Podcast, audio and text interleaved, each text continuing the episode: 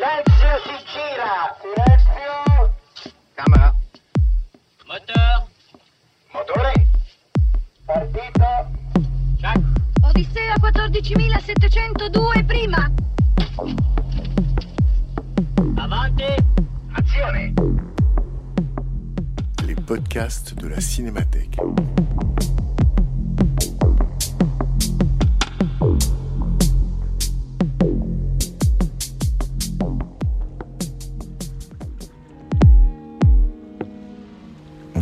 Mars 2020, la Cinémathèque française organisait une rétrospective intégrale des films de Jean-Luc Godard. À cette occasion, de nombreuses séances étaient suivies de discussions avec des spécialistes de l'œuvre du cinéaste. À la suite de la projection du film Nouvelle Vague, c'est le professeur d'esthétique et de cinéma Jacques Aumont qui évoquait ce film. Discussion avec Jacques Aumont, animé par Bernard Benoliel. Jacques, euh, la question est simple et c'est aussi pour se, commencer à se repérer. Euh, où en est, non pas qui est, mais qui est Jean-Luc Godard, mais où en est Jean-Luc Godard en 1990 au moment euh, de Nouvelle Vague? Dans quoi est-il? Ah bah je vois que la Cinémathèque française s'aligne sur le, sur, euh, le centre Pompidou. Où, où en êtes-vous, Jean-Luc Godard? Où Ah, en êtes-vous, ouais. Jean-Luc Godard? Où en Bon. était-il Alors, où en était-il en 90 ben, euh, Pour aller, sans entrer dans trop de détails, c'est relativement simple.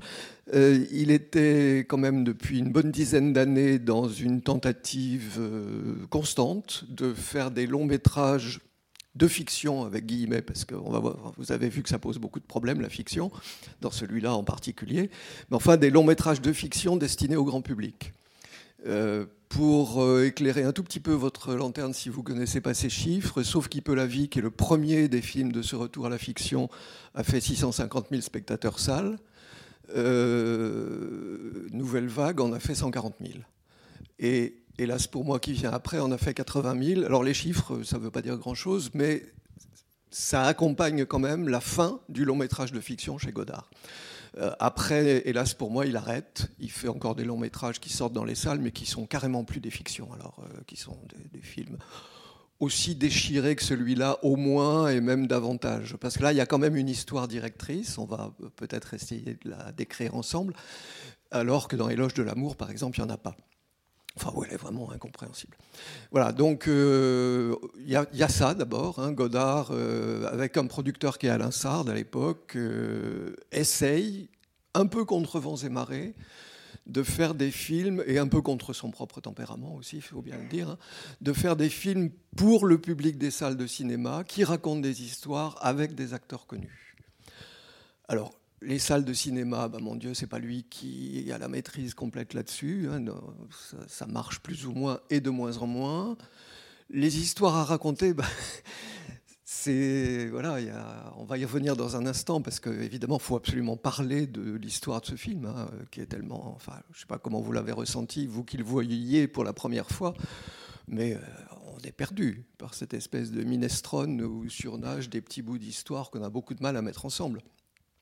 Il y en a quand même une, il y a quand même un axe. Euh, alors il reste quoi? Ben, Il reste euh, jusqu'à Depardieu et hélas pour moi, qui, qui prolonge, comment dire, qui provoquera la catastrophe, parce qu'avec Depardieu, ça s'est très très mal passé. hein. Depardieu n'a pas joué le jeu. Avec, Avec de- Delon, ça. avec Delon, sur Nouvelle Vague, Godard, au fond, a trouvé un partenaire. Euh, c'est pas par hasard s'il parle de tennis à la fin. Vous savez que Godard est un tennisman euh, tout à fait respectable. Enfin, il a été classé 200 millième joueur mondial, ce qui n'est pas si mal. Euh, voilà. Euh, et donc, à la fin, il y a ce- cette petite référence au tennis. Avec Delon, il y a eu un petit, un petit peu d'échange, oui. Euh, ça s'est manifesté publiquement par des compliments de Godard sur Delon, des compliments à la Godard, hein, euh, du genre oui, il a fait deux trois films pas trop mal, euh, voilà bon. mais par rapport à ce qu'il a dit des autres acteurs avec qui il a tourné, c'était des compliments extraordinaires. Visiblement, il a tourné avec Delon parce qu'il avait de l'estime pour lui. Et il n'a jamais dit de mal de Delon, d'ailleurs. Il a toujours dit qu'il avait fait son métier très bien. Ce qui, je trouve, est le cas. hein. Delon, je vais faire une toute petite incise sur Delon, mais euh, juste pour rappeler, mais ça tout le monde le sait, Delon c'est quoi? Bah, C'est lancé par plein soleil en 60, donc 30 ans avant, à 25 ans. Et puis des rôles, euh, parmi les rôles très marquants de Delon, il y a quoi? Il y a le Guépard, bien sûr, et puis il y a les Melville. Quand Godard dit il est passé par quelque chose de l'histoire du cinéma, il pense à Visconti et il pense à Clément, il pense certainement pas à Melville, hein, qui n'est pas du tout dans sa paroisse. Voilà. Donc, en fait, euh, Godard a voulu avoir l'acteur du Guépard et l'acteur de Plein Soleil, et il les a eus. Et il est tombé sur quelqu'un qui s'est très bien adapté à la méthode Godard, qui est pas de scénario, pas de dialogue, on vous donne au dernier moment des phrases à prononcer, qu'il faut prononcer sans aucune euh, sentimentalité, sans mettre aucune émotion, et en mettant même, si possible, pas de signification dans la phrase, ce qui est évidemment une consigne un peu étrange, hein, euh, très très éloignée du cinéma de fiction habituel, mais c'est ça la consigne. Euh, que Depardieu, encore une fois, n'a pas, voulu, euh, a pas voulu respecter. Delon, oui, on voit là, il parle, on lui demande de parler, il parle, il dit sa phrase recto tono, euh, en jouant à Delon. Il me, il me, fait vraiment penser, moi, enfin je parle trop, tu peux m'interrompre, mais Delon, dans ce film-là, j'ai vraiment pensé à ce qu'était Gary Cooper à la fin de sa carrière. Quand il, je ne sais pas si vous connaissez cette phrase de, de Cooper, que moi j'ai toujours trouvé formidable. Cooper disait If you get me in a picture, all you'll get is Scoop. Voulant dire par là qu'il ne se prenait pas pour un acteur extraordinaire, mais qu'il savait qu'il avait un charisme inégalable, euh, incomparable, et que si on l'avait, il serait à l'écran et qu'il crèverait l'écran. Delon, c'est un peu ça. C'est quelqu'un qui, je crois, a jamais pensé qu'il était un acteur extraordinaire. Enfin, j'en sais rien, je suis pas dans ses chaussettes. Euh, S'il le pense, il a tort, parce que c'est pas un très très bon acteur, mais c'est quelqu'un qui a une présence absolument incomparable. Ça, c'est vrai. Et je crois que Godard a très très bien compris ce qu'il pouvait faire de ce type qui a pas de technique d'acteur, qui n'est pas un acteur de théâtre, par exemple, du tout. Quand il dit une phrase de Racine, bon, c'est gentil, il le dit pas mal d'ailleurs mais euh, on voit que c'est pas ça. En revanche, oui, alors sur la, présence, Delon a magnifiquement joué le rôle, et sur ce qu'impliquait le rôle, c'est-à-dire le dédoublement, euh, là, euh, c'est très fort. On va revenir sur la question du dédoublement, parce que dans la filmographie d'Alain Delon, la question du dédoublement hum, s'est déjà posée, et ça Godard ne peut pas l'ignorer, puisque Godard, qui au même moment qu'il fait Nouvelle Vague, a commencé les histoires du, histoires du cinéma, d'une certaine manière, en engageant euh, Delon, il engage quelqu'un qui a ou qui est déjà lui-même une histoire du cinéma. Au point que, quand il y a Nouvelle Vague, tu disais euh, Le Guépard et tu disais euh, Plat Soleil, mais pour jouer ce double rôle du loser-winner, il pense à un autre film plus récent de Delon, Godard, où il a vu le film de Bertrand Blier, ah oui, euh, oui. Alors, euh, on va venir tout de suite à, Blier, qui est une source directe du film. Oui, ça c'est vrai. Mais euh, moi, je pensais plus anecdotiquement à deux films, et, je crois que c'est pas indifférent non plus d'ailleurs, hein, parce que Godard les a vus ces films-là. Deux films français, non, pardon, oui, deux films français de, de Delon, avec Delon, où il joue un double rôle. C'est d'une part La Tulipe Noire, film de Christian Jacques, où Delon joue j'ai dû voir ça autrefois, mais j'en ai à peu près aucun souvenir, j'avoue. Hein. C'est un film de KPDP. Il joue, il joue euh, deux frères. Il joue deux, frères. Voilà, deux frères jumeaux. Deux frères. Il joue deux frères jumeaux. Bon, on n'est pas très très loin des frères jumeaux à certains moments dans, euh, dans Nouvelle Vague. Hein. On peut hésiter. Est-ce qu'ils sont frères? Dans un état du scénario qui a été publié, qui se trouve dans le livre euh, Godard par Godard, euh, il est expliqué qu'à un moment de l'état du scénario, ils étaient, c'était en effet deux frères. Puis le scénario n'a pas arrêté de changer, bien sûr, et on le voit dans le film fini. Godard n'a pas choisi entre les diverses versions du, scénario. Et puis il y a un autre film où Delon joue deux rôles de, double, c'est William Wilson, le, le moyen métrage de Louis Malle qui est dans un film de compilation qui s'appelle, où il y a un Fellini formidable. L'histoire extraordinaire. oui, il y a un Vadim qui est totalement nul. Et puis euh, un, Fellini. qui, lui, est génial, au contraire. Euh, voilà, donc le William Wilson, euh, le, film en tant que tel n'est pas extraordinaire, mais l'histoire est celle d'Edgar Poe, c'est l'histoire d'un type qui rencontre son double. Bon, Godard a visiblement pensé au modèle Tulipe Noire, les deux jumeaux, au modèle euh, William Wilson, Edgar Poe. Euh, on, pourrait presque, on pourrait presque, dans, dans, le sens que tu dis, en rajouter un troisième qui est un film de Delon euh, avec Delon de Joseph Lozé et qui est Monsieur Klein. Puisque d'une certaine manière, dans ce film-là, il passe son temps à courir après son double. Et à ce film-là, tu as, tu as absolument raison, Bernard. À ce film-là, Godard a forcément pensé parce qu'il est. Bon, euh, je ne vais, pas- partir sur cette piste-là, mais tout le monde sait, il y a un livre sur la question que je trouve, moi, formidable, qui il y a une question juive de Jean-Luc Godard. Et Monsieur Klein est un film qu'il a beaucoup travaillé, ça c'est tout à fait évident. Donc tu as raison de le rajouter. Et puis, bien sûr, alors pour en venir à un modèle beaucoup plus direct de Nouvelle Vague, c'est Notre Histoire, le film de Bertrand Blier, où Delon euh, joue un peu le même rôle, c'est-à-dire euh, le rôle du, type qui est d'abord complètement abattu, euh, chien battu, euh, mélancolique, euh, dont on se demande comment il peut séduire une femme d'ailleurs. Enfin bon, c'est un peu des clichés, hein, après tout. Et puis, dans un deuxième temps, au contraire, le battant, etc. Godard a d'ailleurs dit aussi clairement que Godard peut dire quelque chose et surtout reconnaître une dette à l'égard d'un autre cinéaste, ça c'est quelque chose qui est difficile pour lui à avouer Un cinéaste vivant. sur un cinéaste vivant, oui. Mais il a quand même dit que notre histoire, il avait trouvé ça intéressant avant de filmer Nouvelle Vague. Oui, c'est un modèle direct. Enfin, une notre histoire, c'est 84, 85, donc on n'est on pas loin de, nous. Il me semble que c'est voilà, première moitié des années 80. Ah oui, moi j'aurais mis ça vers 87-8, mais peu importe. Hum, hum. Voilà, donc euh, Delon, euh, Delon, Godard, oui, c'est plus, pour moi, c'est plus euh, quand même dans la... Parce que, je vais finir sur ta première question, parce qu'à ce moment-là, ça c'est la moitié de l'activité de Godard, l'activité industrie, Alain Sard, vedette. Évidemment, l'autre moitié, vous le savez comme moi, c'est les histoires du cinéma. Et puis tout ce qui va avec. Tous les, les petits travaux, on en a vu trois ou quatre au début, euh, qui sont des petites, euh, comment appeler ça, des petits déchets de l'histoire du cinéma. Pardon, le mot est pas gracieux, mais des, des petites marges de l'histoire du cinéma. On va trouver un terme un peu moins méprisant. Euh, Chute. des chutes ou des, des dérivés de l'histoire du cinéma, des histoires du cinéma, avec des, des inscriptions sur de la peinture ou sur des reproductions de plans de films, quelque chose que Godard fait beaucoup à l'époque. Par exemple, là, j'ai été frappé, j'avais pas revu ces pubs Mariteux et François Girbaud depuis très longtemps, depuis l'époque. J'avais oublié que c'était exactement, littéralement, les mêmes phrases qui sont dans le clip de France Gall, qui est de 93, lui. Donc, à cette époque-là, si vous voulez, Godard est immergé dans Histoire du cinéma plus, c'est-à-dire tout- toute la galaxie Histoire du cinéma, dans laquelle il faut mettre tous ces films de remploi et de montage avec des inscriptions comme ça, un peu poético, énigmatico, euh, apodictiques. Je l'ai casé. Et puis, euh, un peu aussi dans la même galaxie, euh, film-essai, mais alors sans l'aspect montage, des, films dont certains sont très beaux d'ailleurs, comme, euh, Puissance de la parole ou Le rapport d'Arty, euh, qui, qui l'occupent pas mal. hein.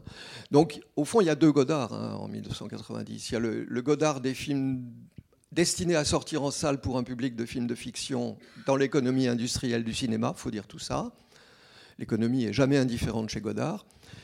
Et puis d'autre part, tous les films euh, faits à la maison, chez lui, avec son matériel, avec le, propre, le matériel qu'il s'est acheté grâce à l'argent qu'il a gagné avec les films faits pour aller en salle, etc. etc.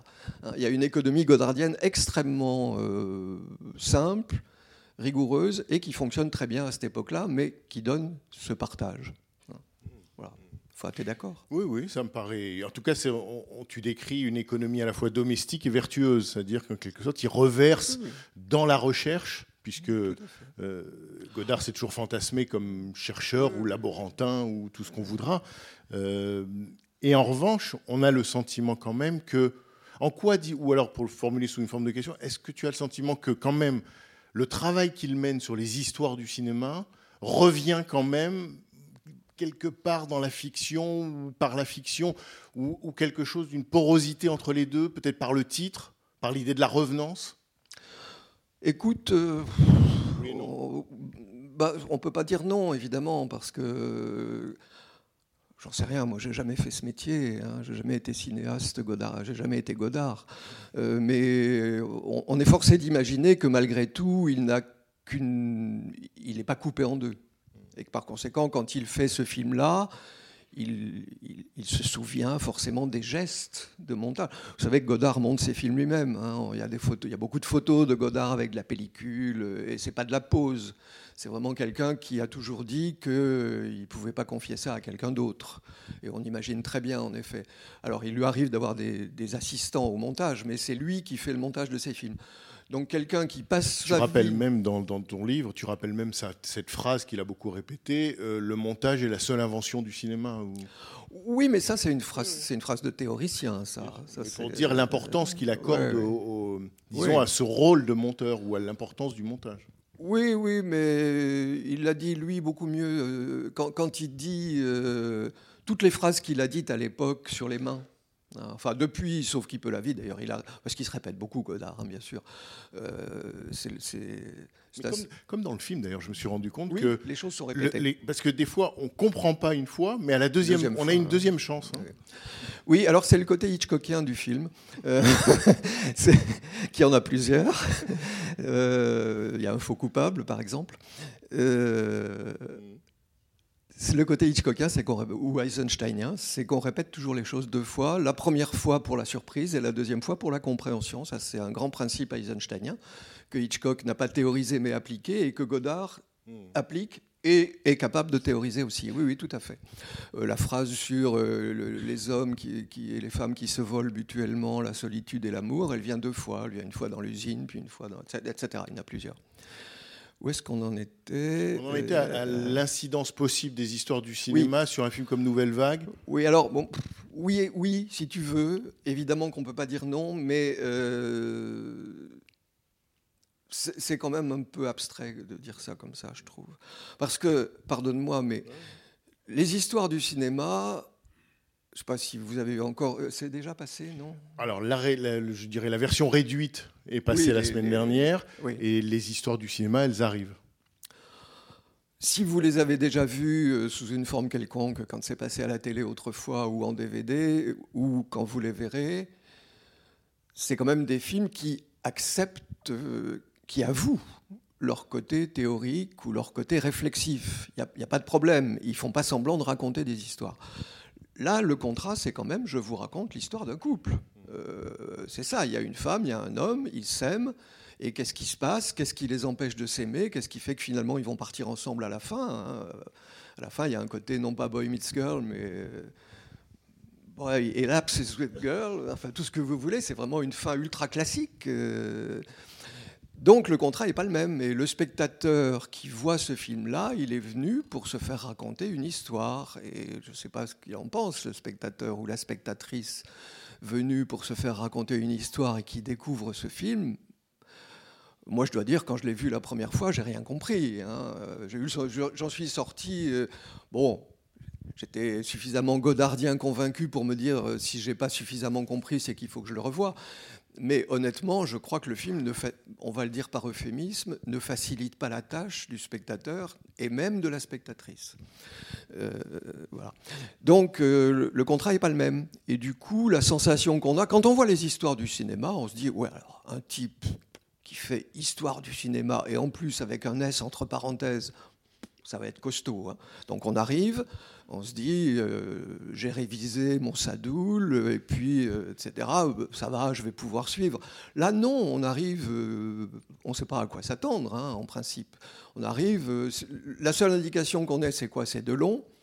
Si on est très cinéphile et qu'on voit des films d'art et d'essai, on a Domiziana Giordano qui sort de Nostalgia de Tarkovsky, et puis c'est tout. On a Roland Abstutz, bon, qui a, qui a joué. Qui est le jardinier, mais qui a surtout fait du théâtre, qui a, tourné chez Godard déjà. hein. il est dans, plusieurs films de Godard. Il est dans Sauf qui peut. Euh, la scène du maquillage, hein, qui est extraordinaire. Bon, euh, il y a quelques acteurs, on peut se repérer, mais pas beaucoup.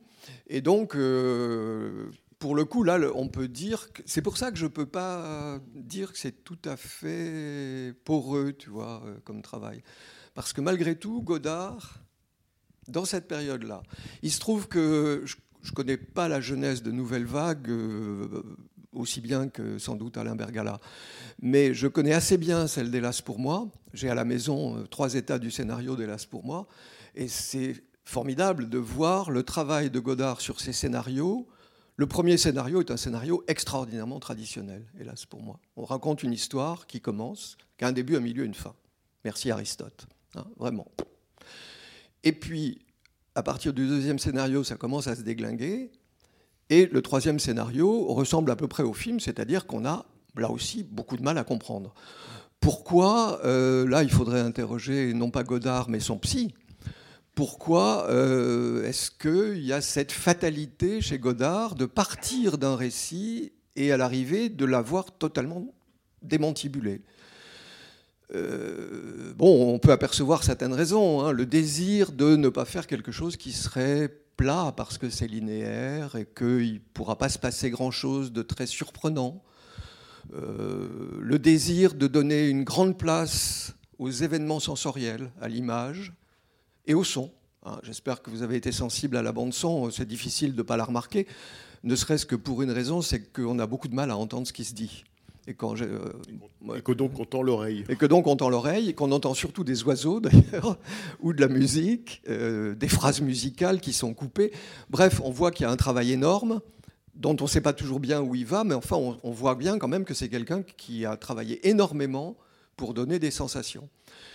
Et ça, c'est clair qu'avec un scénario qui commence avec la rencontre, qui se poursuit avec le développement de la relation, et puis qui se termine par le divorce, euh, ça ne le fera pas. Donc petit à petit, Godard euh, détruit son scénario et euh, ça finit par donner des films où le scénario de départ reste mais est devenu illisible. C'est ce qui se passe avec Nouvelle Vague, où le scénario de départ était quand même plus simple. Hein, euh, mais il est là, il est là. Hein, c'est la phrase que je vous citais avant le début du film. les traces qui en restent, ce sont les mains, les mains jointes au début dans la scène où, la comtesse euh, voit ce type à terre et décide de le sauver en lui tendant la main, ce très beau plan qui évidemment évoque surtout des tableaux d'ailleurs, hein. il évoque à la fois la création de, la création de Michel-Ange, l'homme et la femme, et puis il évoque un autre tableau moins connu mais que Godard a énormément commenté autour de cette époque, qui est le Bacchus et Ariane du Titien qui est reproduit dans, mon, dans le magnifique livre que j'ai écrit sur, euh, chez un splendide éditeur. Et qui est trouvable dans la magnifique librairie. Voilà, voilà, il en reste encore trois exemplaires que vous pourrez peut-être trouver. Euh, non, sérieusement, il y a, Bon, le plan, est, je trouve que c'est un des très beaux plans de l'histoire du cinéma. Donc il y a ce plan de jonction des mains qu'il faut voir vraiment là, avec toute sa force symbolique. Une femme sauve un homme, elle est tombée amoureuse, c'est tout, hein, c'est bête. Euh, elle est tombée violemment amoureuse de ce type qu'elle ne connaît pas, qui est, là comme un cadavre. Un cadavre paradoxal, puisqu'il a sur lui quand même l'ankh, le, signe de la vie. Hein. L'ankh, vous le savez que ça veut dire la vie dans le, la symbolique égyptienne cas dans ce film. Et puis, deuxième moment de main euh, qui se rencontre ou se rencontre pas, c'est la première noyade. C'est le moment où Lennox tombe à l'eau et où elle ne lui tend pas la main. Donc, c'est un contact de main négatif, apophatique, comme on dirait en théologie. Et d'ailleurs, une lecture théologique du film est tout à fait possible. Et puis, le troisième contact de main, c'est le dernier, quand elle tombe à l'eau et que après avoir bien regardé le soleil et avoir euh, s'être souvenu du film de René Clément, euh, il lui tend la main et la tire, c'est-à-dire qu'il réitère à l'envers le geste du début, et ça y est, c'est fini, le couple est finalement constitué. Et après, elle s'aperçoit que c'était lui, que c'était le même, qu'il a fallu tout ce passage par le négatif. Hein, vous avez vu comme moi cet extraordinaire travelling aller-retour euh, où la lumière s'éteint. Enfin, moi, c'est un des plans les plus stupéfiants de l'histoire du cinéma. à chaque fois que je le vois, je, baigne dans le, bonheur de, de la cinéphilie parce qu'il euh, y a tout. Il y, a, la virtuosité, il y a l'idée, et puis il y a la signification symbolique par rapport au film. Il est, au, il est aux deux tiers du film, c'est-à-dire le moment où tous nous, dans la fiction classique, hein, c'est aux deux tiers.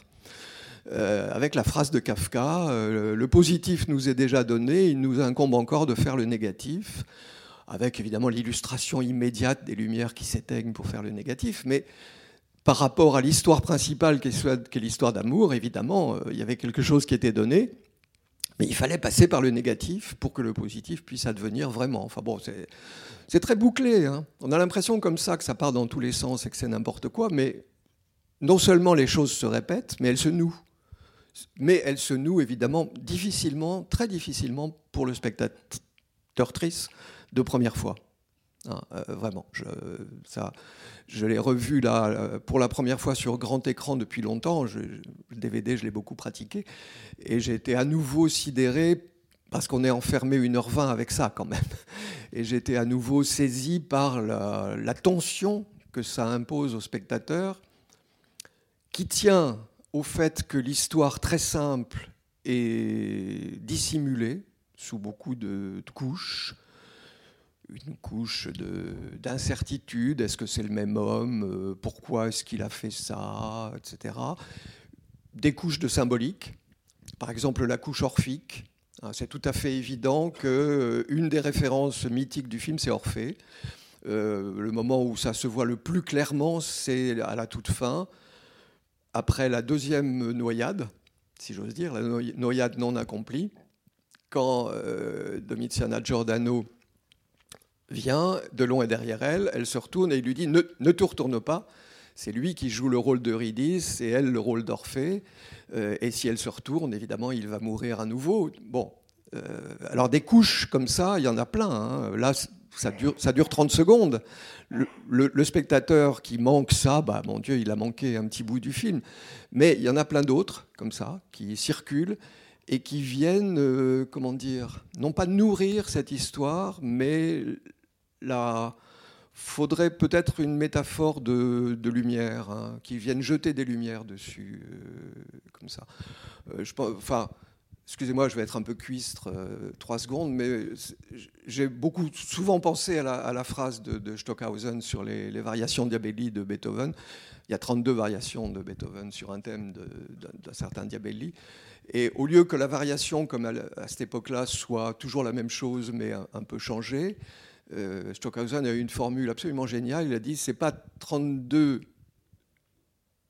lumières différentes sur le même objet. Non, pardon. 32 objets traversés par une seule lumière. Et le film de Godard, c'est un peu ça. C'est une multitude de façons de montrer ce couple, mais traversé toujours quand même par, un, par un même, une, une, même lumière. Bon, voilà. Alors, on, peut en dire un peu plus sur l'histoire si vous en avez besoin. Mais sur, la question de, sur la question de la fiction, et c'est vrai, euh, dans ce film-là, il a un rapport, comme tu l'as décrit, euh, très ambivalent ou très contradictoire ou très double à la fiction. À la fois, il, raconte un récit, une histoire, une fiction, et en même temps, effectivement, il, casse ou il trouble ou il détourne ou on doit attendre pour qu'en quelque sorte cette histoire se boucle qu'est-ce que ce rapport, enfin, comment, pourquoi, tu, ou je sais pas comment on pourrait dire, comment on peut expliquer que Godard ait un rapport ou a toujours eu un rapport si compliqué à la fiction? Est-ce que c'est, euh, je, repense parce que je crois que c'est toi qui en parle dans le livre, mais ça doit être dans Les enfants jouent à la Russie, par exemple. Il est dit euh, euh, le chant contre chant, ça, ça a été inventé par les Américains. C'est précisé comme étant un problème le chant contre chant, c'est ce qui, par exemple, permet la comédie hollywoodienne. Et que dans un film comme Nouvelle Vague, il y a des moments, effectivement, il y a des travelling, il y a des caméras qui partent dans les arbres, il y a des gros plans, mais il n'y a pas de chant contre chant. Non seulement il n'y a pas de chant contre chant, il ne raconte, pas, il raconte pas, je dirais, selon la grammaire traditionnelle pour raconter. Il se l'interdit. Oui, bah, au moment de Nouvelle Vague, c'est devenu vraiment grave. Hein. C'est vrai que ça a commencé dès à bout de souffle. Euh, c'est presque, enfin, c'est le mythe d'à bout de souffle. Hein. Le film qui a inventé une certaine nouvelle forme de montage, euh, montage rompu, montage euh, disjonctif, tout ce qu'on veut. On a multiplié les épithètes, et c'est pas faux. Hein. comme beaucoup de mythes, il y a du vrai. Là, on est à un point alors où c'est devenu parce qu'il y a pratiquement, non seulement il n'y a pas de chant contre chant, mais il y a pratiquement, il y a très très peu de raccords et même très peu de continuité dans les scènes. Il y en a un peu. Par moment, on passe d'un plan à l'autre sur une suite de dialogues et donc on peut se dire que c'est la suite de ce qui précédait immédiatement. Mais en gros, c'est très, très cassé. Par exemple, la scène, une scène très très démonstrative euh, à ce point de vue-là, c'est la première scène au restaurant, hein, avec les, gros plans de Domitiana Giordano, où elle est figée, là, elle regarde on ne sait pas quoi, euh, un gros plan portrait en quelque sorte, hein, où elle est là, euh, presque un plan glamour d'ailleurs, euh, elle est, photographiée comme une belle femme, ce qu'elle est, maquillée, enfin un peu, non pas comme une star parce que c'est pas une star, mais enfin elle est photographiée comme une belle actrice pouvait être photographiée pour la rendre encore plus belle, si je puis dire. Mais ça, ça raccorde avec rien, ça match, comme on dit, avec rien du tout. Euh, ces plans-là, au contraire, sont des espèces de petites.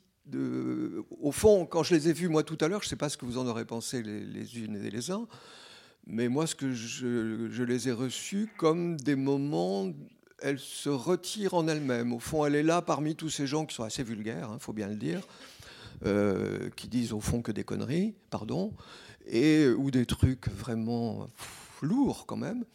Et moi, je les ai pris comme des moments de, de ressaisissement, un peu euh, comme des.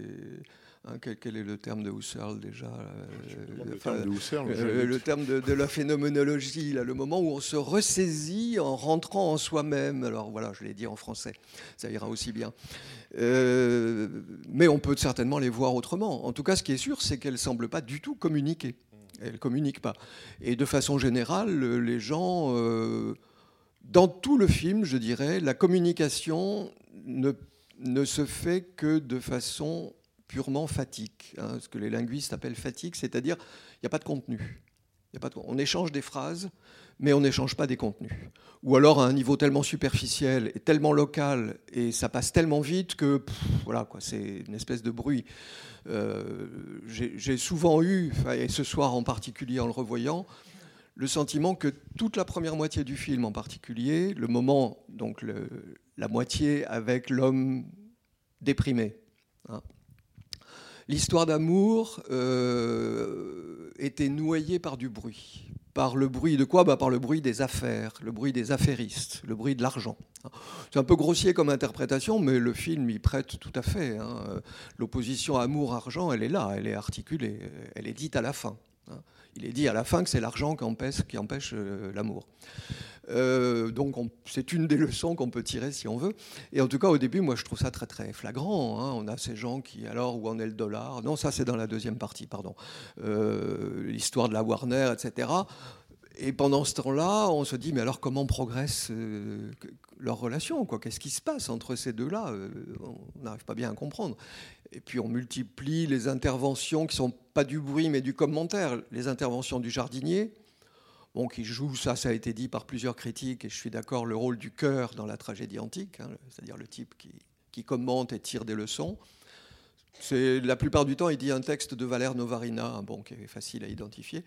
Et puis euh, euh, les autres commentateurs, qui sont la jeune fille et le, jeune garçon au restaurant, le serveur et l'aide cuisinier, qui avait un grand rôle dans la deuxième version du scénario. Vous pourrez lire ça euh, comme moi dans le, Godard par Godard, où la jeune fille s'appelait Mademoiselle Clio. Et de fait, les phrases qu'elle prononce, que prononce son frère à elle quand elle est sur ses- son épaule dans la cuisine, c'est du Peggy. Ça vient du Clio de Peggy. Bon, donc il y y a, si vous voulez, ce régime euh, compliqué qui fait du bruit, de la tchatch pour pas grand-chose. C'est les affairistes. Le jardinier, qui est le sage de l'histoire, mais incompréhensible, parce que les phrases qu'il dit, pour arriver à les comprendre et à les appliquer à quelque chose, faudrait être très fort. Et puis, localement, les deux, là, qui viennent un petit peu prendre le point de vue de, de la culture. Clio, Peggy, Schiller, les brigands. Euh, mais évidemment que tout ça ne fait pas un régime de fiction euh, facile.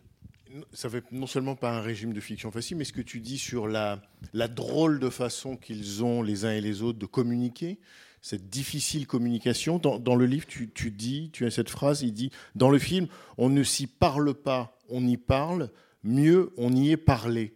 C'est-à-dire que là encore, dans un film comme celui-là, non seulement il a du mal avec la fiction, mais on pourrait dire que les dialogues ne sont pas des dialogues et que tous les dialogues sont, enfin, que tous les textes sont empruntés. Et que là, c'est un, un immense collage et que le but presque qui rend le plus joyeux Godard, c'est d'arriver à ce qu'il n'y ait pas un mot de lui. Oui, alors je crois que c'est le film où il va le... Enfin, il y en a beaucoup hein, où il n'y a pas un mot de lui, mais celui-là, à mon avis, c'est celui où il va le plus loin parce que non seulement il n'y a pas un mot de lui, il s'en est souvent vanté, il a dit j'ai été cherché chez Hemingway, chez machin truc, Rivarol, il y en a qui sont cités, d'autres non. Il y en a qu'on peut identifier, d'autres non. Euh, donc en effet, il n'y a pas un mot de lui. Euh, mais le côté disparate des citations, le côté incongru, le côté ça vient comme un cheveu sur la soupe, je trouve est très très fort là dans celui-là, beaucoup plus que dans d'autres, plus que dans Hélas pour moi par exemple, où, où là malgré tout l'histoire avance. Ce qui voudrait dire quand même que s'il a à ce point-là recours à ce régime euh, qui, est, qui va à l'encontre des habitudes du spectateur, c'est que, euh, d'une certaine manière, Et de la spectatrice. et de la spectatrice, je l'oublie pas, euh, c'est que l'ennemi finalement, c'est peut-être pas la fiction, mais le naturalisme. L'ennemi, c'est peut-être la convention. L'ennemi, c'est peut-être, disons, le, système dominant ou majoritaire. Je sais pas comment il faut l'appeler, il peut prendre tous ces noms-là, mais que c'est pas pour s'amuser qu'il fait ça. C'est que vraiment, c'est comme une machine de guerre. Il y a quelque chose de l'ordre de je m'en prends à. Non, non, tu as raison, c'est pas, c'est pas une pause, hein, c'est pas, c'est ni une plaisanterie ni une pause. C'est, évidemment, c'est très sérieux. Et le, le- le chant contre chant, il y a, il y a un autre film dans lequel il, le- il le quoi, il le critique, il le vitupère. Allez, c'est dans Éloge de l'amour. Éloge de l'amour? Attends, non, euh, le film qui, qui se passe à Sarajevo, c'est pas notre musique, pardon, excusez-moi. Oui, dans notre musique, au moment où il y a un cours euh, donné par Godard à des étudiants, il leur, il leur il met deux photos de Cary Grant et de qui est l'actrice de His Girl Friday, Oui, c'est ça, c'est Rosaline Russell. Rosalind Russell, merci beaucoup, euh, qui sont deux, deux plans de His Girl Friday de Hard Hawks, euh, chant contre chant, et à ce moment-là, le discours de Godard, c'est regardez le chant contre chant, ils sont cadrés pareil, donc ça veut dire qu'ils font pas la différence entre un homme et une femme. Bon, un discours qui est un peu absurde, mais qui il revient avec obstination sur cette idée que dans les films où les choses s'échangent normalement, hein, où le sens circule normalement, c'est-à-dire où d'un plan à l'autre, il y a quelque chose qui traverse et qui est échangé, il y a forcément un aplatissement et on va rater quelque chose de plus important, au fond, qui est la singularité de chacun des deux plans. Hein, Je le dis de façon un peu abstraite, mais chez Godard, c'est facile à comprendre parce qu'on voit très très bien que chacun des plans est calculé pour lui-même. Hein. C'est quelqu'un qui sait cadrer magnifiquement, Godard. C'est un, très très grand cadreur.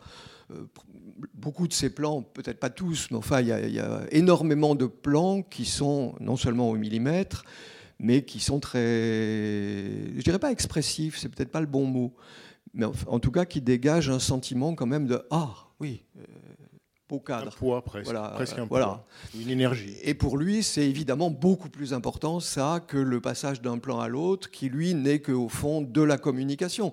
Je pense qu'on pourrait presque aller jusqu'à dire au fond qu'il revendique l'art contre la communication. D'ailleurs, il l'a souvent fait dans- à cette époque-là, et après encore plus. Donc euh, voilà, oui, donc évidemment que le, le fait que ça soit pas du langage classique, c'est pas par hasard, c'est voulu. Disons que ça va très loin ici, parce que non seulement il n'y a pas de raccord, non seulement au plan du récit c'est difficile à suivre, mais on a très peu de renseignements sur tout. hein, ça, va très loin aussi parce que le film a l'air de dire que d'une certaine manière, euh, l'apocalypse économique est pour bientôt. Enfin, le film a l'air de dire je vais loin, mais parce que euh, la situation est grave. Il y a comme il y a dans le film quand même le- le sentiment. Comment il dit à un moment où est-ce qu'on va chercher un modèle, mais il faudra le trouver un modèle d'effondrement ou de je sais plus quel est le mot. Il faudra le trouver dans les temps anciens. C'est comme si là il prophétisait ou il actualisait quelque chose d'un discours politique sur un état du capitalisme. Marx est cité. Tout à fait, tout à fait. Et là, on est. Alors, là, pour la petite histoire, euh, ce texte est tiré d'un article de Paul Fabra, qui est cité d'ailleurs dans le film, qui était le journaliste économique du Monde à l'époque.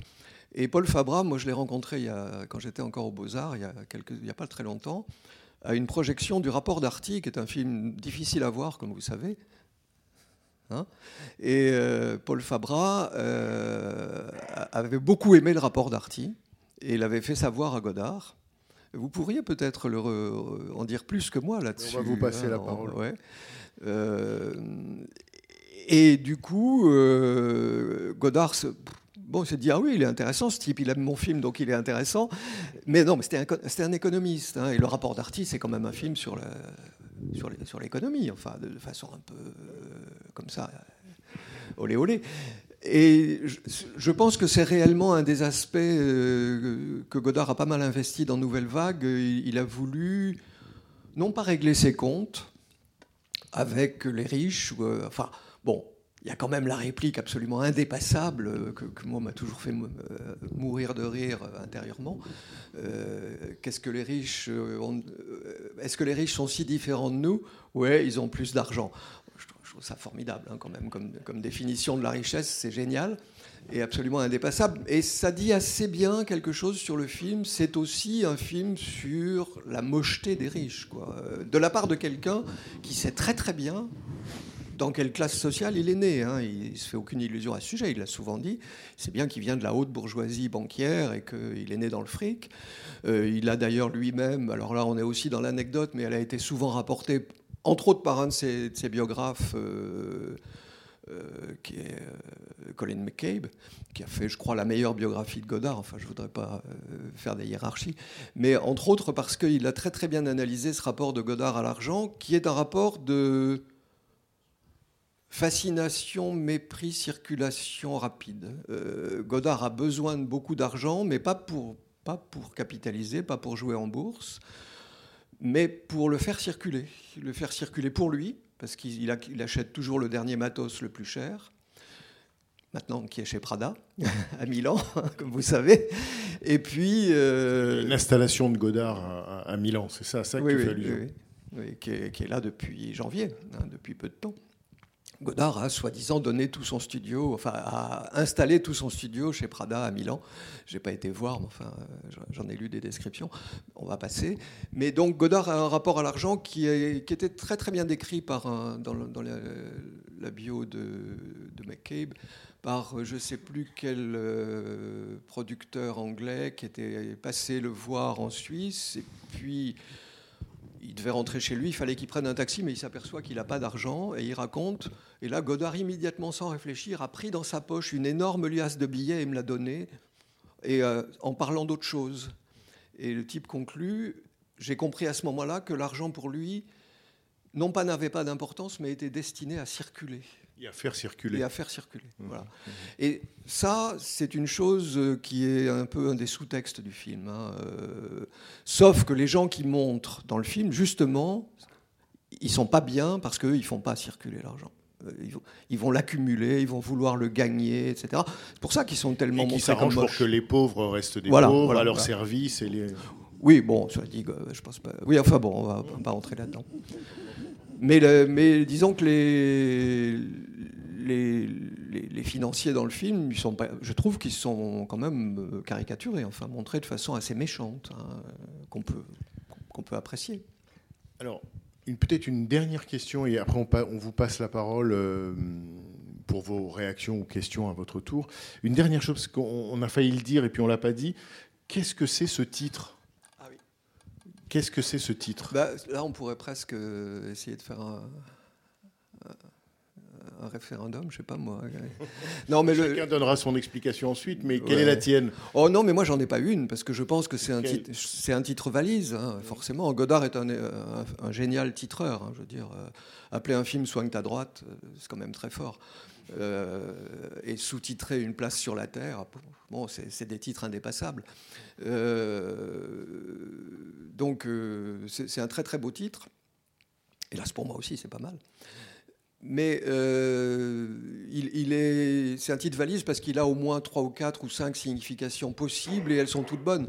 La première, c'est évidemment Nouvelle Vague, euh, le mouvement cinématographique, mais Qu'il a porté jusque qu'il a porté lui. Bon, en même temps, ça ne veut pas dire grand-chose. hein. Un peu quand même. Un peu, un peu. Bon, il faut quand même se souvenir, là on va faire euh, un, brin de- d'histoire cuistre là encore.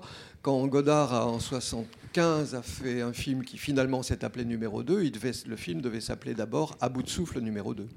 Hein, Il avait été entamé sous le titre À bout de souffle numéro 2, donc c'était l'idée quand même d'un retour sur À bout de souffle comme le film qui a lancé Jean-Luc Godard. Euh, Delon a été lancé par Plein Soleil, Godard par À bout de souffle, qui sont presque contemporains. Euh, voilà, donc nouvelle vague, oui, peut-être il y a un souvenir de ça.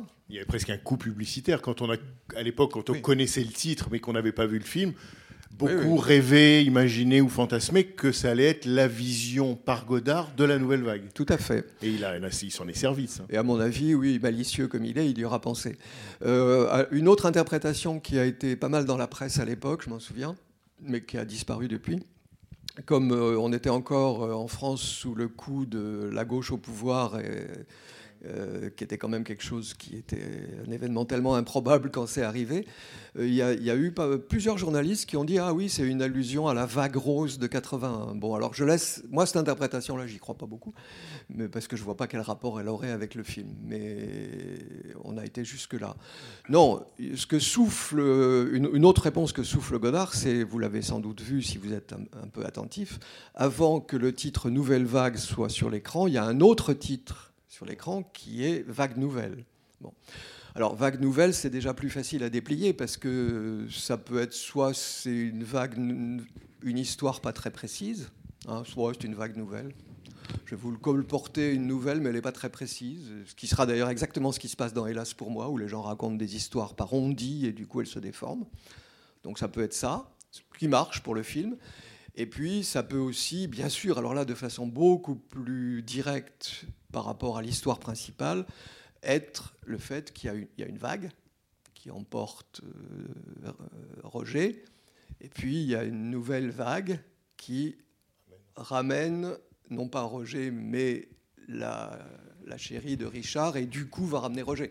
Je crois, à mon avis, c'est ça le sens principal du titre. Si on doit en choisir un, personnellement, je choisirais celui-là. Mais il faut surtout pas exclure les autres, parce que le- je suis sûr que Godard a voulu qu'il en ait plusieurs.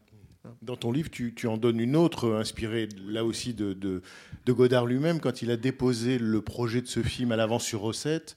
La couverture était une image de- Ah oui. du, du- du peintre Mayol et dont le titre est La vague. Oui, On oui. voyait une femme et une vague. Oui. Oui, mais euh, on peut, alors on peut faire circuler les références. hein. La, vague est présente dans le film. hein. C'est les deux cartes postales de, de deux toiles de Gauguin qui sont deux toiles jumelles, elles aussi. hein. Bon, pas par hasard. Gauguin a fait deux toiles qui se ressemblent très fort, l'une horizontale, l'autre verticale, euh, qui s'appellent toutes les deux la vague. Euh, et l'histoire à laquelle fait allusion euh, Bernard, c'est que euh, cette toile, je ne sais plus dans laquelle des deux versions, mais Mayol a dit un jour, Mayol, le sculpteur, qu'il avait décidé d'abandonner la peinture et de passer à la sculpture après avoir vu la vague de Gauguin, en se disant j'arriverai jamais à faire aussi bien, donc je laisse la peinture et je vais faire autre chose. Qu'est-ce que je peux faire? Ben, Je vais faire de la sculpture. Voilà. Et donc, euh, sur la première page du, du scénario, la version qui transmet au CNC pour avoir l'aide, euh, je crois que tu l'as vu d'ailleurs, euh, Godard avait mis une reproduction de la vague. De, non pas Non pas Gauguin. de Gauguin, mais la copie qu'en avait faite, enfin le- l'espèce de pas de plagiat, mais disons de peinture inspirée de ça qu'avait faite Mayol, et mais dans une version un peu abîmée à la Godard, hein, avec du crayon de couleur, etc. Voilà. Mais en même temps, là, on est dans la circulation culturelle. hein, il y a des, des choses comme ça, il y en a des dizaines dans le film. Il y en a plein, plein, plein, plein. Et on ne peut pas les repérer. euh, Et, et d'une certaine manière, Godard ne souhaite pas vraiment qu'on les repère. C'est-à-dire que quand tu dis, enfin, oui et non, parce que quand tu dis, par exemple, pour quelqu'un qui, et on est dans cette majorité-là, ne peut pas euh, déchiffrer tous les codes culturels ou les références, il y a quand même le, le film ne tiendrait pas sinon, s'il ne tenait que par là.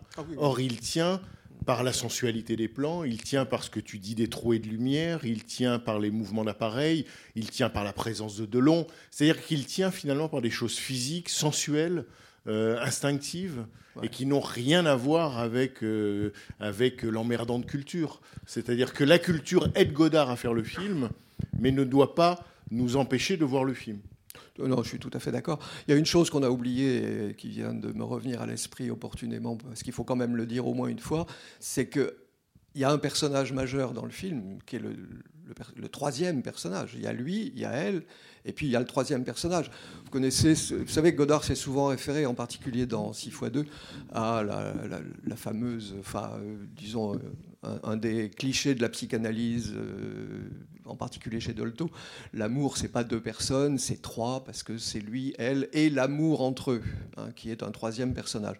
Et là, euh, bien sûr que c'est très très présent dans le film, et le, le lien entre eux, à mon avis, il est au moins très largement en partie incarné par le lac. Euh, tout à fait évident. Les aperçus comme ça sur le lac, qui n'ont aucune fonction narrative, mais qui sont pas d'une poésie. C'est pas, c'est pas, euh, on s'exclame pas en disant mon Dieu que c'est beau, mais ils ponctuent le film. Il y en a beaucoup euh, sur le- les feuillages d'automne surtout et le lac.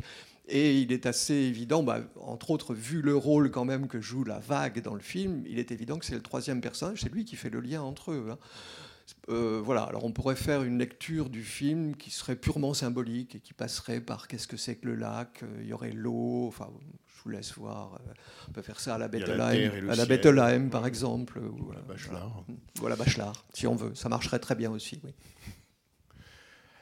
Euh, des questions, des interrogations, des protestations, des acclamations, Des révolutions? Oui, monsieur.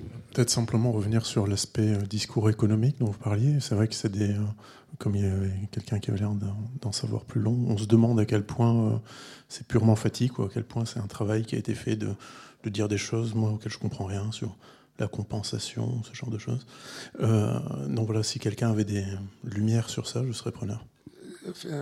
Fabra, Fabra est pas marxiste. hein. Fa- Fabra, il est, il est- c'est un très grand connaisseur de l'œuvre de Ricardo. Il Donc vous voulez dire le journaliste du Monde Ouais, le journaliste, journaliste, pardon, journaliste du Monde. Donc, euh, euh, ce lien, ce lien à Fabra, en fait, il remonte, je pense, à la lecture très précise de, de Godard dans les années, dès les années 60, puisque Fabra va écrire euh, non seulement dans Le Monde, mais dans Les Échos. Donc, il va faire une très longue carrière au Monde une très longue carrière au- aux Échos. Euh, Godard s'en souvient, il s'en souvient encore là.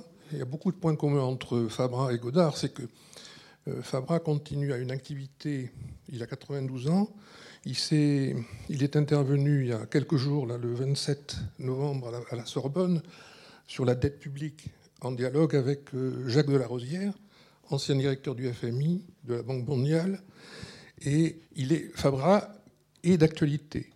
Il continue, à 92 ans, à être une référence universitaire. Il ne publie plus dans, le, dans les échos ni dans le monde, mais euh, c'est à lui ou c'est vers lui encore qu'on continue à se tourner pour avoir des explications qui sont, euh, m'a-t-on dit, pour les économistes, très simples, très claires. C'est Jacques Delarosière qui me l'a confié dans une conversation privée. Et euh, c'est quelque chose que je pense Godard a su très tôt repérer. Et c'est pourquoi, à mon avis, on le retrouve ici cité encore une fois. Et puis Godard, c'est quand même. Il n'est pas de la dernière pluie sur les questions de politique économique. Il les a toujours traitées à sa manière. Mais la période des années 70 est aussi une période où il a cherché, et jusque dans Sauf qui peut la vie, il a cherché à représenter ou à faire image de quelque chose d'abstrait qui serait, disons, la circulation financière, le, fonctionnement du système, autant de mots qui ne prêtent pas à image et dont il essaye de donner quand même des équivalents ou des représentations. Oui, bien sûr, mais moi je suis comme monsieur. hein, euh, je pense que le discours. euh, enfin, je suis pas économiste du tout. Euh, capable de lire. Je suis capable de lire les pages, économiques du Monde en m'appliquant, mais ça va pas plus loin. Euh, je pense pas que le discours économique qui est tenu là soit très très sérieux. hein. Je crois pas que c'est sur ce plan-là qu'il faut le prendre. En revanche, des images, oui, je veux dire, mais elles sont frappantes. Dire le, le travelling sur lequel on voit toutes ces grosses bagnoles, et si on regarde les plaques, on voit qu'il y a une plaque anglaise, une plaque américaine, une plaque italienne, une plaque allemande, une plaque suisse et une plaque française, il y a six voitures avec six nationalités différentes. C'est très simple là, hein, on est dans Eisenstein. Euh, c'est vraiment pouf, vous avez tout compris. Capitalisme, mondialisation, international, voilà, en 90. Euh, ou bien, euh, j'attends, j'avais un autre, un truc comparable et puis je le, je le vois plus. Oh, l'usine, là, on est un peu dans je crois qu'il a j'ai l'impression que ça signifie pas grand-chose, hein, ce qui est dit dans l'usine, sauf qu'on voit les rapports de pouvoir. Mais à part ça, euh, non, il y avait une, image, euh, ça m'a échappé. Ça va revenir. Je le retrouve, ça reviendra. Je le retrouverai tout à l'heure. Une autre euh, intervention, question? Oui, j'espère que je ne vais pas dire une bêtise, c'est tellement intéressant ce que vous dites. Mais moi, c'est surtout Alain Delon qui m'a frappé, parce que j'ai l'impression que c'est un hommage au cinéma, de voir ce film, de voir Alain Delon dans ce film, bon, sur la route, ce premier plan avec le car. Après, bon, quand il descend en, Bermuda pour aller à la piscine, comme ça, l'escalier. Après, tout, tout, tout. Et cette résurrection, on est complètement bouleversé quand il meurt. Et ressuscite. C'est ça, les pouvoirs du cinéma, sa magie. Et je pense que ce film est un hommage au cinéma. Alors, quand vous dites qu'il écrivait ces histoires du cinéma, que j'ai hâte de voir. Ça a l'air passionnant. En tout cas, moi, pour moi, ce, film est splendide. Et tout, tout est aussi sur cet immense acteur qui a toujours dit Je ne suis pas un acteur, je suis moi, je suis Alain Delon. Et cette fille qui est d'une grâce sublime euh, qu'on avait vue dans Nostalgia. Euh, bon, tout est beau. Moi, moi, je trouve que c'est un film hommage au cinéma, grâce à l'acteur. Merci beaucoup, c'est très beau ce que vous venez de dire, je suis d'accord, hein, bien sûr, euh, tout à fait. Je suis très heureux que vous l'ayez ressenti comme ça, euh, malgré tout le bruit qu'il y a qui empêche, qui est un peu bizarre parce qu'on a l'impression que ça vient parasiter ça, mais je suis d'accord que ça y est, tout à fait. Et personnellement, je dois dire que l'ouverture de nouvelles vagues, euh, c'est un moment extraordinaire. Hein. J'ai rarement vu quelque chose d'aussi beau comme morceau de film, à tout point de vue. Le rythme est incroyable. La, la façon dont il suspend l'événement, avec le plan sur l'arbre, et puis elle qui freine, qui regarde comme ça, on ne sait pas quoi. Il met un temps fou à produire le, plan emblème de, la scène et de tout le film, qui est les deux mains. Et, un sens de la, lenteur qui est, fabuleux. Là. La façon dont Delon lève sa main, et là on pense, tiens, on est dans un film c'est Nosferatu tout à coup. Euh, on est dans un film de, de mort-vivant. Euh, enfin, il y a des, choses qui vous traversent comme ça, je suis tout à fait d'accord, hein, euh, bien sûr. Et de long, en, de long en caleçon, oui, oui, c'est irrésistible. Et, et d'ailleurs, il y avait une des, une des raisons pour lesquelles Alain Delon, en 90, voulait à ce point jouer avec Godard. C'était pas seulement parce que c'était un autre grand cinéaste dans sa filmographie, c'est aussi que Delon avait sans doute gardé comment dire, euh, par rancœur ou grief à la nouvelle vague, euh, mais en tout cas avait remarqué que la nouvelle vague l'avait ignoré, que, vraiment la nouvelle vague avait fait sans lui, et que lui, il avait l'âge d'être de la nouvelle vague, et que pour autant, il avait été, euh, même si les cinéastes de la nouvelle vague pouvaient reconnaître sa nature, sa singularité, sa puissance, sa beauté, ça se passait pour lui ailleurs et pas par eux. Et d'une certaine manière, Godard, en quelque sorte, en faisant un film qui s'appelle Nouvelle Vague, répare quelque chose de cette histoire-là, la, reprise. Et pour Delon, c'est sans doute une des raisons pour lesquelles ils sont si bien entendus. Et pour Delon, c'est une réparation. C'est vraiment, euh, il se, il se, voilà, et Dieu sait que Delon était un affectif et un sentimental, donc il se répare, il se refait, et en quelque sorte, ils refont l'histoire du cinéma ensemble en la reprenant là où ils se sont ratés ou là où ils se sont, disons, ignorés, quoi, puisque Belmondo, l'ami rival de Delon, avait pris la place au même moment, quoi, littéralement. Donc oui, je pense que vraiment, ils, sont euh, sans doute que pour Delon, c'est un tournage. Je ne sais pas si c'est un tournage heureux parce qu'il a dû être surpris, mais il s'attendait à l'être. Si, si, d'après les témoignages, d'après les témoignages, le, tournage a été euh, aussi facile qu'il peut l'être avec Godard, quoi. Ce qui est bon, qui est pas quelqu'un de voilà, mais comme tu disais, Delon avait envie de jouer le jeu et il a joué le jeu. Tout à fait, tout à fait.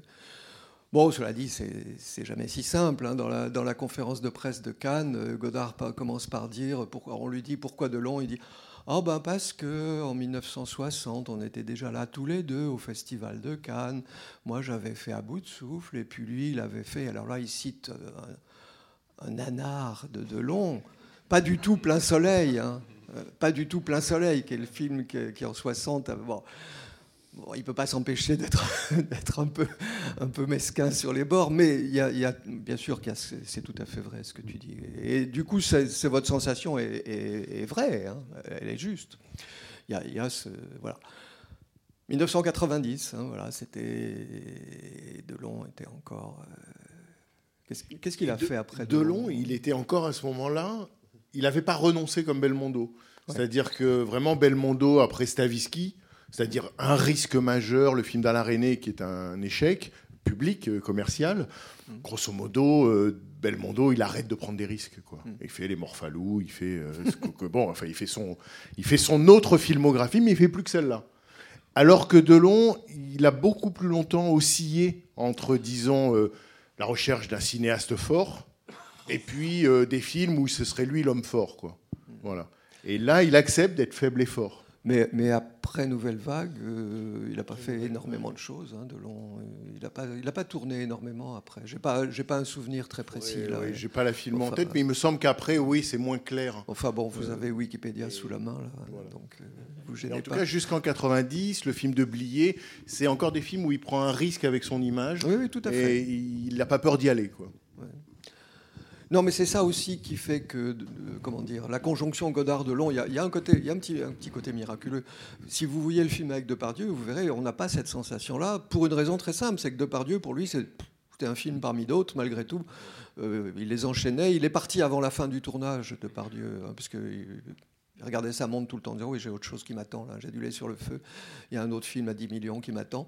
Euh, et ça s'est alors au contraire très très très mal passé entre lui et Godard. Euh, et le film emporte les traces, c'est très intéressant aussi. C'est un film, c'est un grand film abandonné, hélas pour moi, abandonné par sa star et un peu abandonné par son réalisateur. Voyez-le, vous verrez. Mais il est plus facile en un sens, l'histoire est plus claire.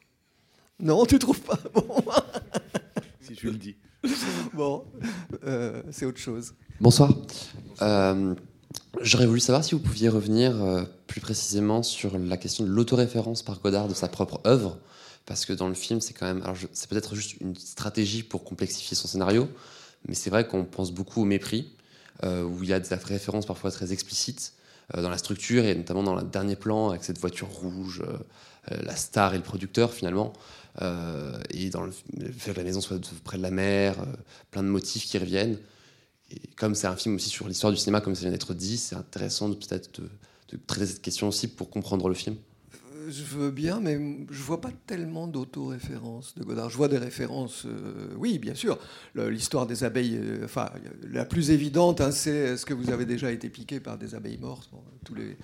Quiconque a vu To Have and Have Not aura reconnu la, question de Walter Brennan à, To Have and Have Not, c'est le, le, le film de Le Howard port de l'angoisse. Le port de Le l'angoisse. de Hawks, où euh, Walter Brennan pose sans cesse cette question Have you ever bitten- been bitten by a dead bee? à euh, Flûte, euh, l'actrice extrêmement connue. Euh, Lorraine Bacall. Lorraine Bacall, voilà, merci beaucoup. merci Alzheimer.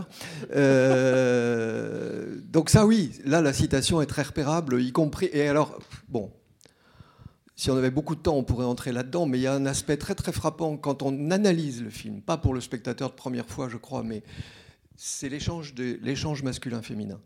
Euh, J'ai parlé tout à l'heure d'Orphée, c'est l'homme qui joue le rôle d'Eurydice. C'est lui qui est sauvé et elle qui ne doit pas se retourner. Et on a la même chose sur l'histoire des abeilles mortes, parce que dans le film, c'est euh, Lorraine Bacall qui, qui répond, et là c'est Delon.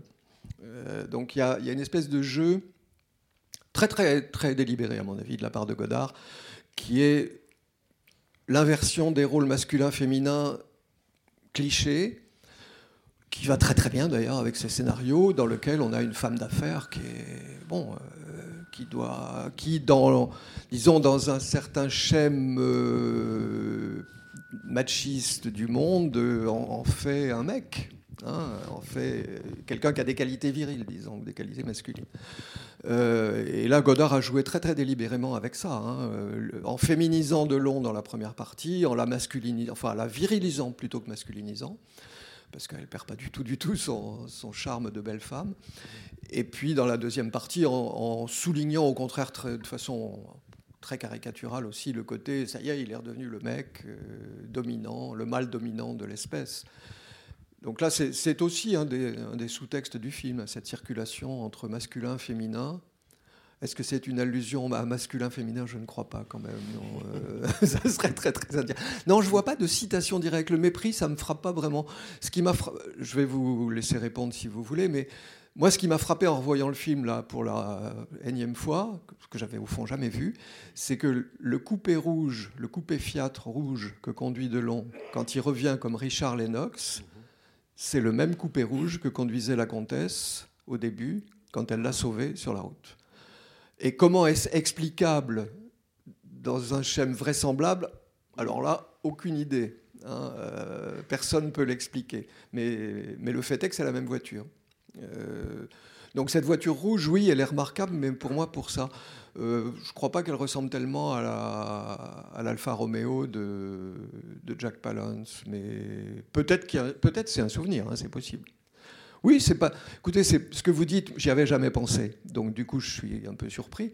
Mais pourquoi pas? Avec Godard, on peut, on peut tout à fait s'attendre à tout, y compris qu'il est plus ou moins souterrainement transposé l'Alfa Romeo rouge de Jack Palance, séducteur macho, vulgaire et ridicule s'il en est, euh, au moment d'emmener Bardot, euh, qu'il l'ait transposé dans le coupé Fiat rouge de la comtesse au début. C'est pas impossible. Personne ne s'en est jamais aperçu. Vous venez d'ajouter une pierre à, à l'édifice critique. Merci. Peut-être que, en tout cas, c'est vrai que je vois pas non plus de comparaison terme à terme, mais peut-être votre sentiment, il vient du fait que dans un dans un espace plus restreint qui est celui de Nouvelle Vague, j'entends espace géographique, parce que dans le mépris, il y a une ampleur, euh, mais quand même, il y a un souffle, indépendamment du, de tout ce que tu as décrit, de, de haché, d'interrompu, d'empêché, il y a quand même dans le film, celui-ci, euh, ça m'a frappé sur la lumière et à d'autres moments, il y, a quand même un, il y a quand même un lyrisme, il y a quand même un, sentiment, euh, c'est-à-dire qu'il fait, il n'y a jamais un plan qui n'est pas épique. Quoi. Il n'y a jamais un plan qui n'est ah, pas. Attends, attends, lyrique ou épique faut choisir. Eh, attends, alors, lyrique alors, et épique, c'est pas du tout pareil. Qu'est-ce que tu hein. dirais? Mais en tout cas, peut-être que euh, Hein? le rapprochement. C'est pas du tout pareil. Le, rapproche... le rapprochement, disons, entre le mépris et ce film-là pourrait venir du même, de la même impression qu'on éprouve en voyant un film de Godard. C'est-à-dire que, sauf quand c'est un film divers, genre masculin-féminin en noir et blanc, euh, euh, il y a quand même, il y a quand même, ou les carabiniers, euh, il y a souvent chez lui, parfois, on est, comme chez Pasolini, emporté par quelque chose dont on ne peut pas dire ce que c'est. Et qui est peut-être le souffle de la beauté. Oui, Pour oui, pas non, dire ni lyrique ouais, ni épique. ouais, ouais. Non, non, non, mais je suis d'accord avec toi. Mais sauf que à mon, à, à ma, à mon sentiment à moi, si tu veux, je vois beaucoup moins ça dans le premier Godard. moi. Dans le Godard d'avant 70, je le vois moins, sauf dans Pierrot le Fou. Alors que là, oui, oui, bien sûr, je, l'ai dit tout à l'heure sur les plans du lac, mais si c'est du lyrisme, c'est un lyrisme qui est aussitôt cassé, si tu veux. Suis- moi, je le vois vraiment comme ça. Tu sais, il y a quand même, bon, c'est un gros lieu commun, enfin, je crois, mais il y a quand même beaucoup du, romantique attardé chez Godard, hein, euh, enfin, du, roman- du romantique rémanent, disons, pas attardé. hein. Il y a des restes chez lui qui sont passés, alors parfois par des biais. euh, je veux dire, même son amour pour, pour les poèmes d'Aragon, et Dieu sait qu'Aragon, c'est parfois facile, mais euh, ça a nourri chez lui, ou Denis de Rougemont, par exemple, qui est un de ses grands auteurs. Et Denis de Rougemont, c'est la grande tradition romantique, alors pour le coup. Hein, où euh, on le voit dans JLG, JLG, avec la façon dont il filme le lac et dont il réfléchit avec, avec Heidegger et Hölderlin, c'est-à-dire en terrain allemand, là, plutôt. Godard est quelqu'un qui connaît un peu en amateur, mais en vrai amateur, il aime ça, la culture romantique française, allemande.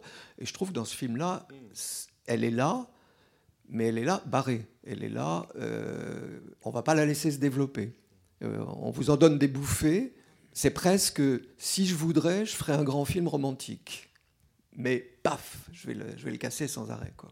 Enfin, moi, je le ressens comme ça. Bonsoir. Euh, On voit sur, euh, au générique de début Anne-Mérie Miéville, qui est euh, directrice artistique, et euh, vous parliez du masculin, du féminin comme motif du film. Et moi, ça m'interpelle vachement, en fait, et je voudrais. Est-ce que vous pouvez nous en dire plus sur cette collaboration, la circulation qu'il peut y avoir entre ces, ces deux personnes? D'autant qu'elle, est présente au générique, mais pas lui. Alors, euh, sur Godard absent au générique, là, il s'en est expliqué, lui, dans la conférence de presse de Cannes. Je vous renvoie au texte qui est dans le Godard par Godard. Il, explique, il fait une pirouette à la Godard. Il dit euh, il n'y a pas un mot de dialogue de moi, j'ai fait que des citations, et puis le- les acteurs n'ont pas suivi mes consignes de jeu, donc j'y suis pour rien dans leur jeu. Donc je suis pour rien dans le film, euh, donc je ne le signe pas. Voilà, c'est à peu près littéralement ce qu'il dit. Bon, c'est amusant. Enfin, il n'est voilà. pas signé. Anne-Marie Miéville, c'est une vraie question. En revanche, euh, vous serez certainement là ce week-end, j'imagine, pour voir les films formidables d'Anne-Marie Miéville, qui est une grande cinéaste, hein, à mes yeux, vraiment. Une très très bonne cinéaste. Euh, Godard a souvent dit elle est meilleure que moi, ce qui est évidemment, bon, personne l'a cru, etc. Je pense qu'il y croyait un peu, et ça veut rien dire, bien entendu. Mais c'est une, c'est une grande cinéaste qui a fait peu de choses. euh, alors, sa colla- collaboration avec Godard, je ne suis pas dans leur intimité. Euh, j'ai eu des. Comment dire J'ai eu des informations euh, par quelqu'un qui travaillait avec Godard euh, pendant plusieurs années de très près. Donc je sais un peu qu'en effet, elle a joué un rôle réel dans la préparation des films de Godard. Euh, elle, donnait, en tout cas à cette époque-là, elle donnait toujours son avis sur le scénario, elle donnait son avis sur le découpage, et Godard en tenait le plus grand compte. Ça, je peux l'assurer. Je ne suis pas le seul à le dire, hein. je pense que Bergala vous le dira avec d'autres sources. Euh, c'est tout à fait avéré que l'influence d'Anne-Marie Miéville sur la pratique de Godard est réelle. Alors, art director, ça ne veut pas dire grand-chose, mais euh, je ne sais pas ce que ça veut dire exactement. Est-ce qu'il y a un art director dans le film? Non, le travelling, il est fait devant la vraie villa. Ah oui. Non, non, non, non, non, non, il n'est pas fait en studio. Il n'y a pas de plan en studio. Non, non. Non, non, il n'y a pas de tournage en studio dans Nouvelle Vague. Euh, le plan en travelling, il est fait. Vous n'avez pas reconnu les pièces de la villa? Vous n'avez pas reconnu la tapisserie au mur. Oui, oui, oui. Non, mais on- je vous assure qu'en regardant, euh, regardant de façon attentive, on, on reconnaît des détails des, pièces qu'on a vues avant, on les reconnaît au moment du travelling, il n'y a aucun doute. C'est la villa. Alors, sur la villa, je ne suis pas renseigné, je ne sais pas à qui elle appartenait. euh, visiblement, elle a été louée meublée. Et... bon, je ne sais pas. Alain, Bergala doit le savoir parce qu'il est, plus savant que moi sur ce genre d'historiographie du tournage. Je regrette de ne pas pouvoir vous le dire. Mais sur l'influence de Miéville, oui, à coup sûr. Euh, Alors, comme toujours, quand on parle d'influence, c'est un terme euh, difficile à manier parce que chacun d'entre nous euh, a des gens qui l'entourent et qui l'influencent. Moi, j'ai des gens qui m'influencent. Mes amis, ma femme, euh, mes enfants m'influencent, bien sûr. Après, je suis capable de gérer l'influence, c'est-à-dire que je sais ce que j'en fais. La plupart du temps, des fois non. Parfois, ça échappe. C'est purement euh, de l'ordre du sentimental. Mais dans le cas de Godard et Miéville, Godard est un type tellement, tellement cérébral que je pense que l'influence réelle qu'a exercé Miéville, il la gère. Hein. Euh, il ne la laisse pas aller euh, à volo comme ça. Il en fait quelque chose. Euh, voilà, je ne peux pas vous en dire plus, hein, parce que là, il faudrait avoir des, assister aux conversations. Mais vous avez quand même un moyen de savoir comment ça se passe entre eux, qui est fictionnalisé ou en tout cas transformé, symbolisé, transformé en image.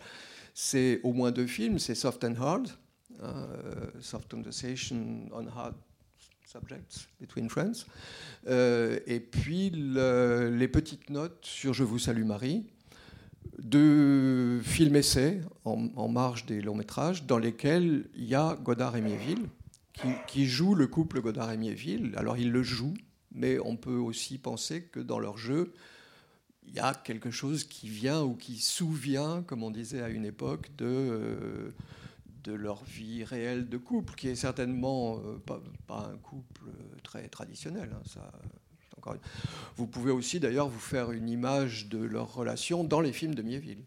Euh, dans un film comme How Can I Love, d'ailleurs, par exemple, hein, à mon avis, on sent très très bien quelque chose de sa relation à Godard. Mais J'en sais rien, je l'interprète de l'extérieur. Encore une fois, je ne suis pas leur ami. Voilà. Mais, mais euh, je maintiens, hein. elle est au générique et vous aurez remarqué sans doute comme moi que la plupart des cartons sont très courts et on n'a pas le temps de lire les noms des gens qui Mm. défilent sur les cartons, mais le nom de Miéville, on a tout à fait le temps de le lire. Il est maintenu 5 secondes, ce qui est très long pour un nom aussi court. Oui, oui. Euh, donc donc il n'y a pas a d'ambiguïté. Elle est importante euh, à ce moment-là, en tout cas, dans la, dans la production, dans la réflexion préalable au film, je dirais. Peut-être pas au moment du tournage, ça. Mais vous pensez pas qu'elle était vraiment chef d'écho sur le film? J'en sais rien. mais, euh, je- J'essaye. Je veux dire qu'il peut y avoir une attribution pour le, le- le sens que ça donne à, la- cette coprésence, c'est-à-dire qu'il peut la désigner au générique comme euh, art director, mais pour autant, ça ne veut pas dire forcément la fonction que traditionnellement Attends, recouvre ce mot. Attendez l'un, attendez l'une.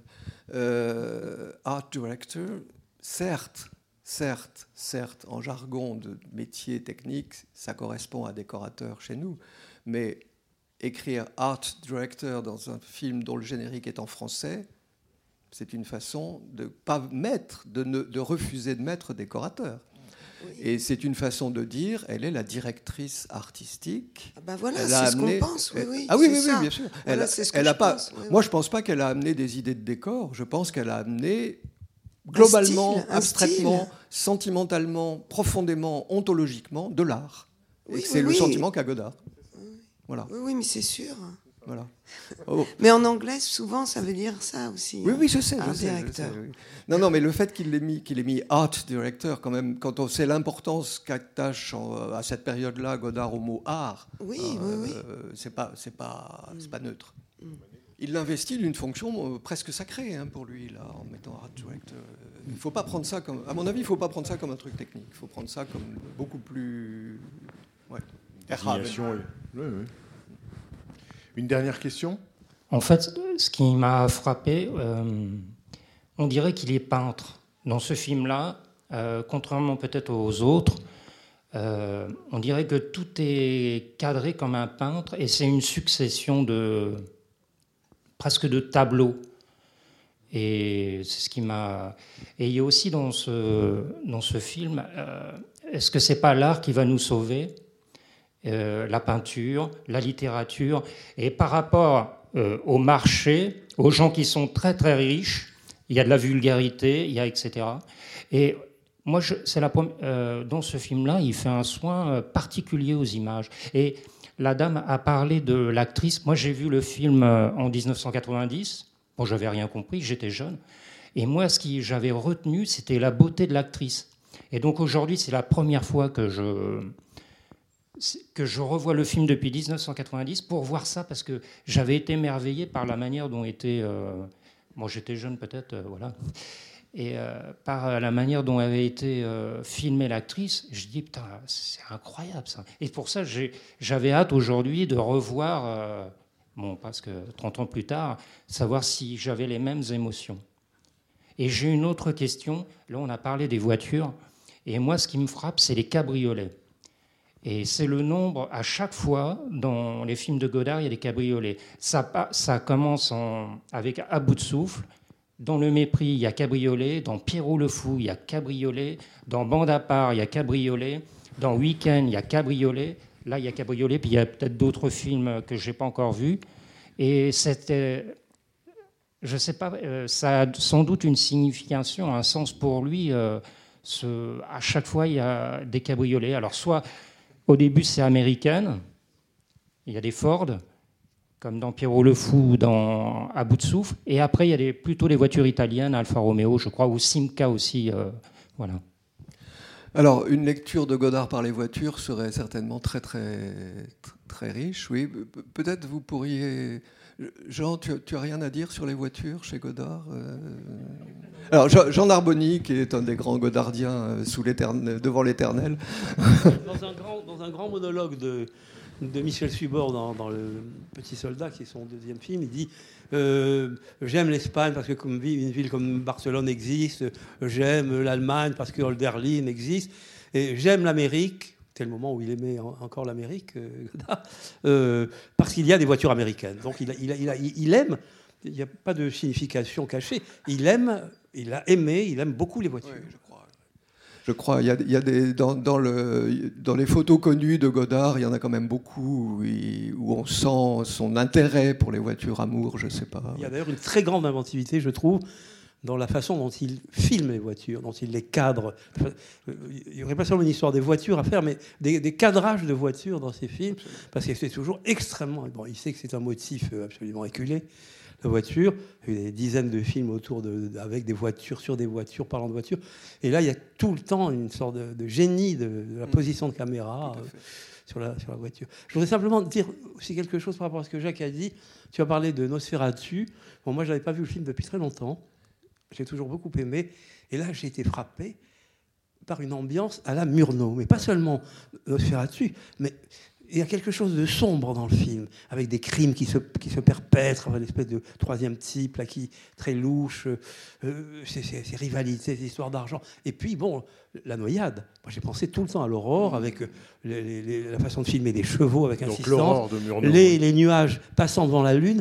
J'ai tout le temps pensé à Murnau. Je n'avais pas pensé à Nosferatu, mais j'avais pensé à l'aurore. hein. Euh, non, tu, tu as raison. Parce que dans l'aurore, il y a donc une grande scène euh, sur un lac, euh, et qui est une scène de, de- de- entre un homme et une femme sur une barque. Voilà pour. euh, Et, et où il se joue. scène euh, de noyade. Il se joue, voilà. C'est-à-dire il que se c'est un joue mari, en- un, un mari est tombé amoureux d'une femme de la ville. Lui, c'est un paysan simple. Il est, ah, il, est- il est- il est marié avec une femme qui est une sorte de pureté allemande avec des traits très blondes, euh, femme fidèle. Il, il aime une femme de la ville qui le corrompt, qui le séduit, et, et elle, elle le conseille de, de tuer sa femme.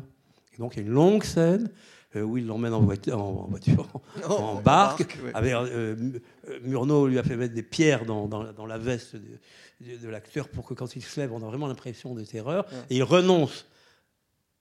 C'est comme si le film divisait l'aurore en deux. C'est-à-dire qu'il y a une première intention de meurtre et puis un, un pardon euh, dans la deuxième partie. Quoi. La référence à Murnau, là, je la trouve très juste. hein. Sûrement, oui, ça il suffit de le dire. Enfin, il y a un côté off de colon hein, dans ta remarque, c'est- évident une fois dit. Et d'aut- d'autant quand même que si on connaît un tout petit peu l'histoire de, des cahiers du cinéma et de- de- du milieu Godard des années 60, L'Aurore était un des très très très grands films pour, euh, pour Romer, pour Chabrol et pour toute la bande. hein. En fait, il mettait ça très haut. Donc tu as raison, la référence est, très probablement là. Oui, je voulais, répondre, je voulais- pour répondre à la première partie de la question de monsieur sur euh, les plans tableaux, Ouais. Est-ce mais que l'art va sauver Bah, Est-ce que l'art va sauver le monde? Quand même, le film donne une réponse extrêmement pessimiste là-dessus. hein, parce que l'art, c'est quoi? Euh, Alors, il y a un indice totalement caché que moi j'ai découvert euh, un peu par hasard euh, après avoir beaucoup, beaucoup euh, regardé le film en détail. C'est le camion au début. le camion rouge, qui est le camion sur lequel il y a marqué Harsch. Et Harsch est une firme suisse de déménagement spécialisée dans les œuvres d'art. Bon. Alors évidemment, ça, faut le savoir, on l'aperçoit au passage, etc. Mais il n'y a jamais de hasard dans ce genre de choses chez Godard. Donc, il sait très bien ce qu'il fait. Ça m'a quand même fait rire en lisant le livre que tu aies regardé le site du, Oui, bah, du sur, transporteur. j'ai été pour sur le site de. Arche pour savoir euh, ce qui- s'ils existaient encore. Ils existent encore. Mais c'est- ça devient intéressant avec l'histoire de la Maja Desnuda, euh, qui est une histoire totalement ahurissante. Enfin, d'où ça, d'où ça tombe ce truc, cette histoire de tableau de Goya disparu, échangé aux Iraniens euh, par un voyage au Liban, et on leur laisse en échange une femme qui va mettre le hijab. Ça n'a ni queue ni tête, mais le seul truc qu'on en retient, c'est l'équivalence entre une toile de maître, c'est-à-dire un chef-d'œuvre de l'esprit humain, et du fric. Hein. c'est c'est ça. Cette scène-là, si vous la ramenez à son équation la plus simple, c'est art égale argent pour ces gens-là. hein, pour ces gens-là.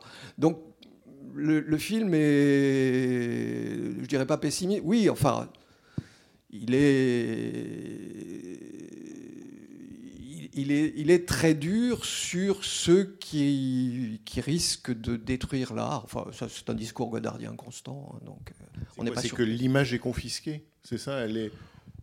Non, c'est simplement que ça devient une marchandise. L'art devient une marchandise et, et c'est épouvantable parce que c'est plus de l'art du coup. C'est romantique hein, jusqu'au bout des ongles. Godard, la conception, de, la conception institutionnelle de l'art, il ne sait pas ce que c'est. La définition institutionnelle de l'art, il ne sait pas ce que c'est. C'est-à-dire la définition actuelle, hein, depuis 30, 40, 50 ans. Ça, il n'a aucune idée de ce que c'est. Il est encore dans la définition romantique. Et puis bon, euh, qui est évidemment euh, plus agréable par beaucoup d'aspects. Adieu. Merci beaucoup. Merci à vous. Merci Jacomo.